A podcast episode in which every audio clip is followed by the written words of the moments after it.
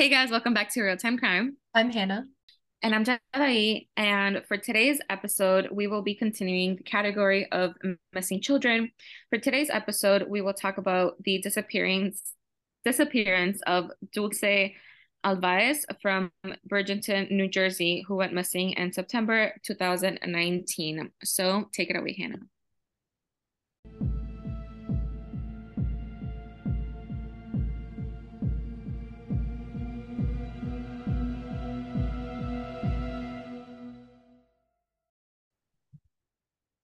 So, like Jedi said, this is about Dulce Alavez, and she was born April 25th, 2014, in Bridgeton, New Jersey, which is a, it's in the southern part of the state.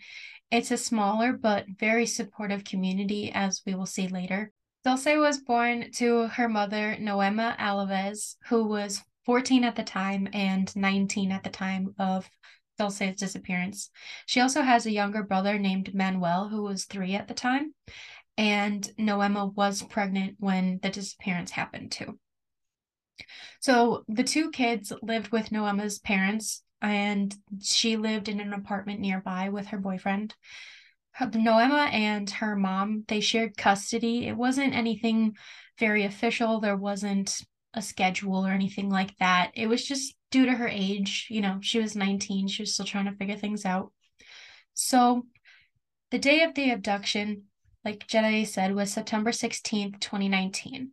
So, Dulce had just started kindergarten, so she went to kindergarten that day. And then Noema came and picked up her and her son Manuel and Noema's younger sister, who was eight at the time.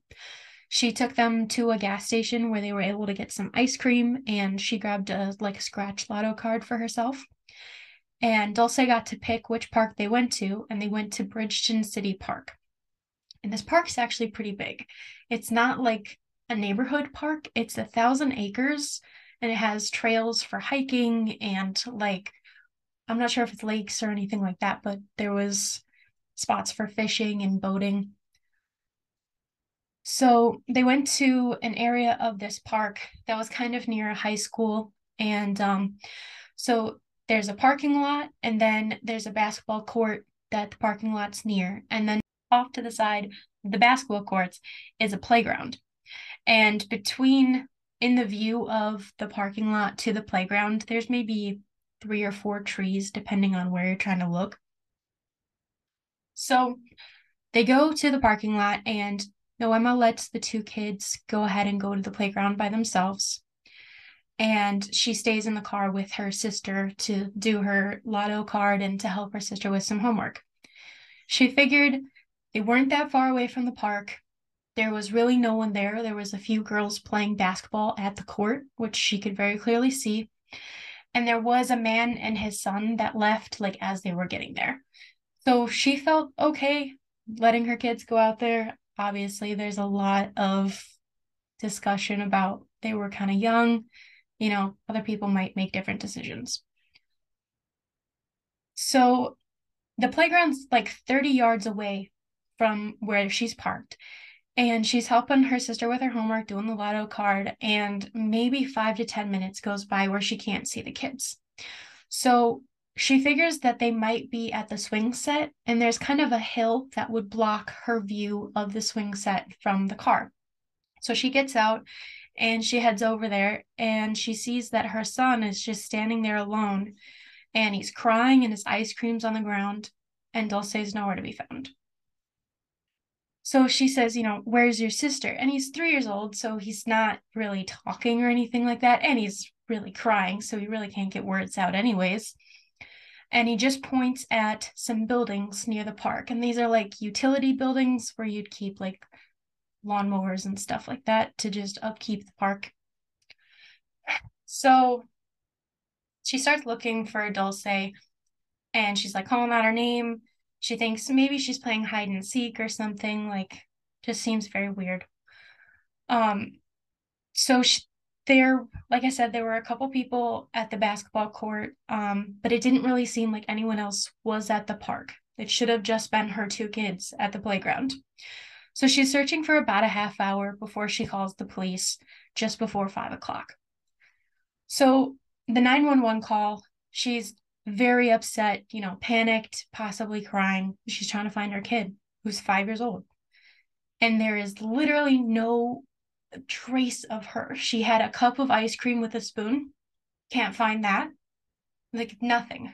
Her shoes didn't get kicked off or anything.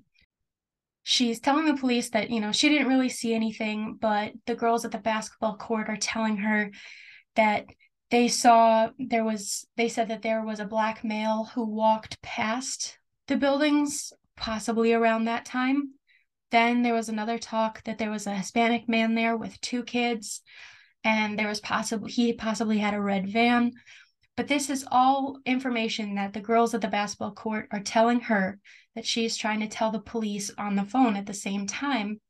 And keeping in mind that Noema's first language is Spanish. So there is a language gap here that we're dealing with. So things are starting to get really mixed up in communication and finally an officer shows up at the park so she's able to call, hang up with 911 and go from there. In the meantime while she's on the phone, um, her mom and her brother show up to help start looking too. So something like 30 plus officers ended up showing up to help search the nearby woods. There were dogs, they used cameras, everything they're finding nothing. There's no sign of Dulce anywhere.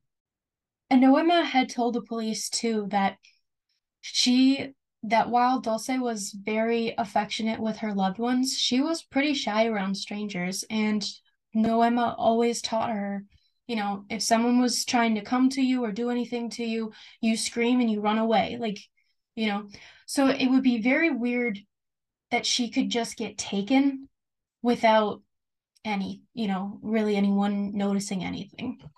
That was September 16th. Then September 17th, the police are finally able to put out an Amber Alert because of the like stipulations about putting an Amber Alert out and how there wasn't much evidence that Dulce was taken. They weren't able to put it out right away, I guess. So that's why it took some time. So the description that they put out is and this is quote quoted from the New Jersey State Police. Quote, a light-skinned Hispanic male, five six to five eight, thin build, no facial hair, and facial acne, wearing orange sneakers, red pants, and a black shirt. End quote. So September 18th, the community held a vigil. Um, everyone got together and they were praying and just showing support for Dulce and trying to get her to come home. They put up flyers all over town. Uh, September 19th, the family spoke to the media.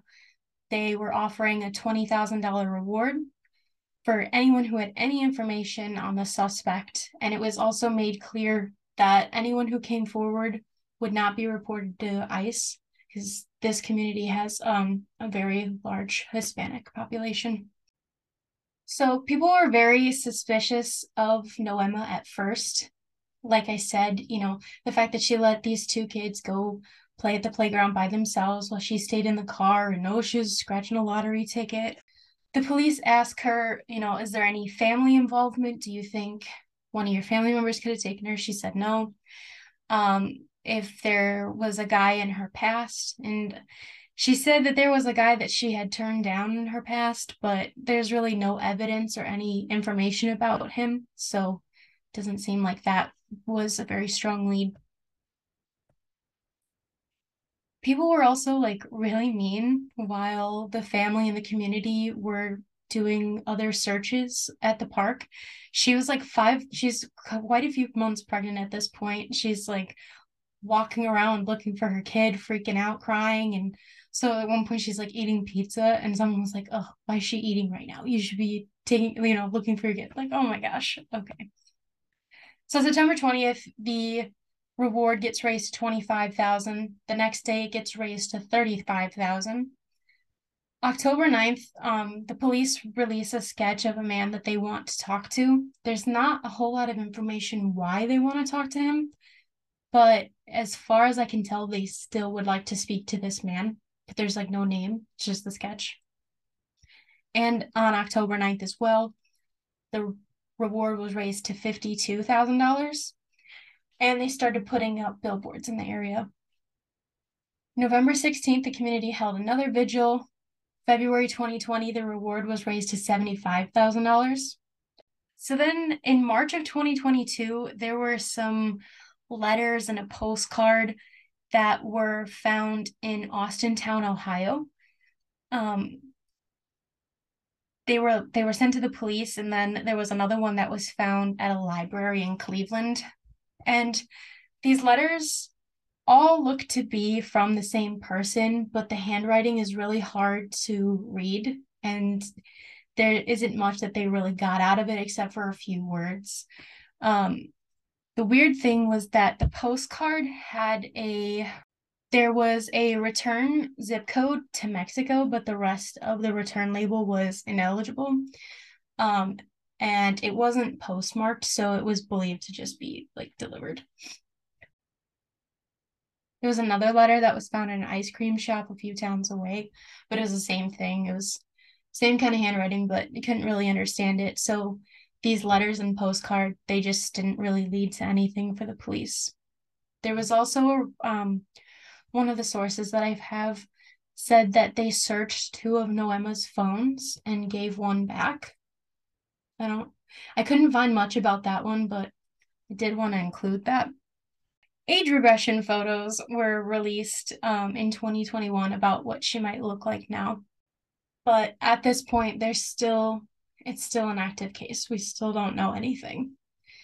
Um, Noema went on Dr. Phil in December of 2019 to talk about it and raise awareness and address some of the the nasty things people were saying about her.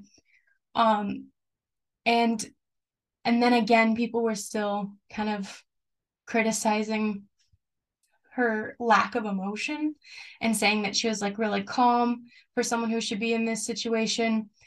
Um, but again, I want to bring up the language barrier because as soon as Dr. Phil said it was something to the effect of like, would you like to say something to Dulce in Spanish? Um, she like you can just hear it in her voice. Like she was shaking, she was crying, like she was able to actually express herself. There was also a psychic who posted a YouTube video who said um basically said that Dulce was behind the school, buried back there, and the cops searched there too, but they didn't find anything. So there's been a lot of different thoughts and theories. You know, could it have been some random kidnapping, right place, right time, just looking for this specific um, victim? Other people have said possibly it could be a relative, which would explain why, you know, there was no noise or anything like that. So there was the police did end up getting to talk to Dulce's father. Um, he, it was kind of hard. Noema thought that he had gotten deported, but he actually hadn't. And the police ended up being able to track him down and talk to him. Um, and they're not pursuing him. So I guess there was nothing there. But yeah, this is still an active case. Um, as of September of 2022, the police have worked with law enforcement in like 11 different states. They've worked with um, her relatives in Mexico. So they really are putting in some effort, it looks like. It's just there's like nothing to go on. I can't remember if human trafficking was one of the speculations. Um, they addressed that on Dr. Phil. He actually did ask her, and she said no. And there's no evidence to point to that, but she's still missing. So the case isn't over. I think there was something, there was another speculation that she might, I think, I don't know if it's tied to what you said, that she might even, no, I think that was tied to her dad, that she might be in Mexico. Yeah, right? yeah, Noema had thought that he was deported, so she thought so the police were like, oh, maybe she's there.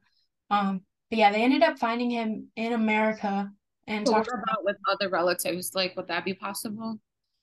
I, you know, it very well could be. The supposedly the police, I mean, the FBI are involved as well, obviously, um, and apparently they've spoken with rel or they've worked with relatives in Mexico. What that means, what the extent is, I'm not entirely sure. I mean, it's totally possible. Who's to say she isn't there? Because she literally like vanished into thin air. Like like literally nothing, no trace. Yeah. And like, I guess we can play the devil's advocate. Like, if she did or didn't have something to do with it, people grieve differently, and maybe her having a flat effect is, you know, her way of grieving, or, um, like she was pregnant at the time, so maybe her emotions were expressed differently, and um, even after, like, if she was struggling with postpartum depression, like, we just don't know where she was at mentally so I think it's very harsh for us to judge her. Um, she just had a lot going on, like with no one, with um, Dulce and with the baby that she was carrying at the time and then eventually gave birth to. So, yeah. We all might make different decisions, but you can't go back now. And just continuing to attack her isn't going to help anything. That's not going to find Dulce. I don't know. This one is just like it's it's frustrating for me. For me too. I think when I first heard it on Crime Junkie, I I didn't even have my own theory. Like it was hard for me to pick my own side. Yeah. That's kind of where I'm at. Because she she stood her ground for so long that she never folded into saying like I had something to do with it. Like right. I I don't know. And I mean, there's reports that like, oh, certain family members say she had something to do with it, or like there's a friend of the family who says, you know, she is keeping more from the public than, you know, she's telling or whatever. But I feel like that could be said of any situation, you know, just because you're related to someone doesn't mean you have a good relationship with them. I don't know. Right. And it's like all hearsay. So I guess you never know. Yeah, so much of this is hearsay. From the moment she went missing, you know, we just have the accounts of the people at the park at the time. I mean, even the even the description of the guy isn't even that hearsay. Like no, and if you listen to the 911 call, like even the dispatcher misheard her at one point and she said yeah. like, "Oh, there's two black males." And it was, you know, it was just it was all over the place. Yeah this i guess this case is just really like wrong place wrong time and yeah. Yeah. So as we've been saying you know this is still an active case. That being said please number one share this case. It doesn't have to be our podcast you know it could be someone like we've said crime junkie has a really good one on this lots of people have covered this case. Just getting this information out there is really important. So, if anyone has any information, you should definitely call the Bridgeton Police Department at 856 451 0033 or the FBI because they're involved as well. And we will obviously put all this information down below. And just to reiterate that anyone who comes forward they're just looking for the information. They're not looking into you. They don't care. They don't want to know. You can be anonymous. It's just about finding Dulce. Um, so as Hannah mentioned, because this episode um, and this case overall does include a lot of uh, mainly Spanish speaking um, people, we will include a bonus episode of um, where I translate this episode into Spanish. That way we can just mainly cover um, more audience and it it'll hopefully give us more opportunity to share it with um, once again a bigger audience. So be on the lookout for that as well and um, try to share it as as most as, as much as you can. So yeah be on the lookout for our bonus episode and if you you know if you can share that one around too. We will see you back in two weeks with our next case, and we will still be continuing our missing children's cases through the end of February. And as always, if you haven't already, don't forget to follow us on social media.